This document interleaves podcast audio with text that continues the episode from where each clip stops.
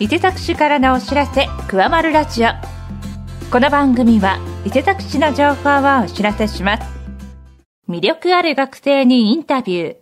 明日へジャンプ。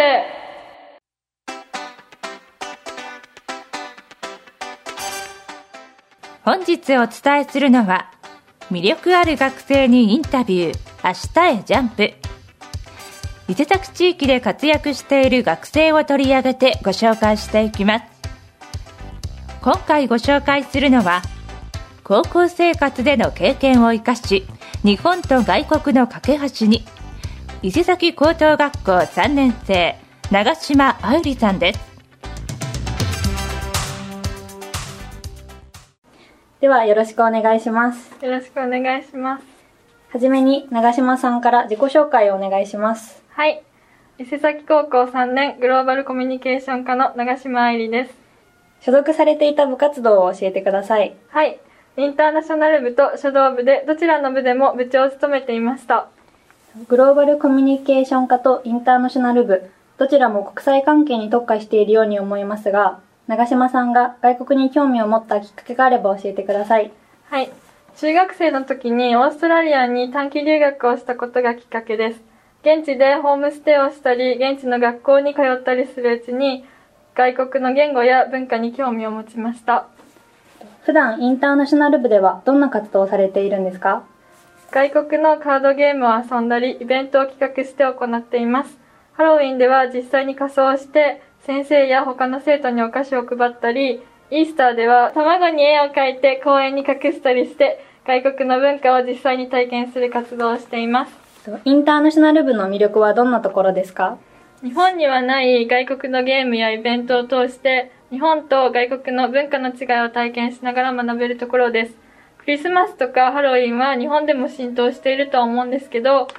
イースターやメキシコのシンコデマヨなど他の人がやってないような外国の文化を体験できたのでインターナショナル部に入ってよかったなと思います。では、インターナショナル部の部長をしていて大変だったことはありましたか？はい。文化祭や文化部発表会でインターナショナル部の活動を発表する場があるんですけど、今年は何をするか、どういう展示をするかなど、企画を考えるところから始めるので、まとめ役として部員の意見をまとめて形にしなくてはならないのが大変でした。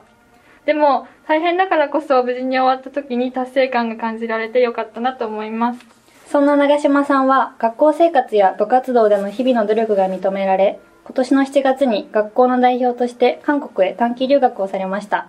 実際に現地の人と交流してみてどうでしたか？最初は不安ですごく緊張したんですけど、実際に同世代の学生と交流したり、現地の文化に触れたり、歴史を学んだりすることで楽しく過ごすことができました。貴重な体験ができて本当に良かったです。では、長島さんが学校生活やインターナショナル部の活動を通じて学んだことを教えてください。はい。以前、発展途上国で活動されている日本人の方のお話を聞く機会があって、その時に国際協力の大切さや言葉の壁を越えたつながりについて学ぶことができました。自分も実際に外国に行ってみて言語を完璧に話せなくても知っている単語を並べたりジェスチャーしたりしてどうにか伝えようとすれば伝わるんだということを学びました。この経験とどうにか伝えようという気持ちは今後も活かしていければなと思っています。ありがとうございます。では最後に、長島さんの将来の夢を教えてください。はい。今後は国際関係の学部がある大学へ進学して、英語だけでなく他の言語も学びたいと思っています。将来は国際関係の仕事について、日本と外国の架け橋になれるような仕事をしたいです。ありがとうございました。頑張ってください。ありがとうございました。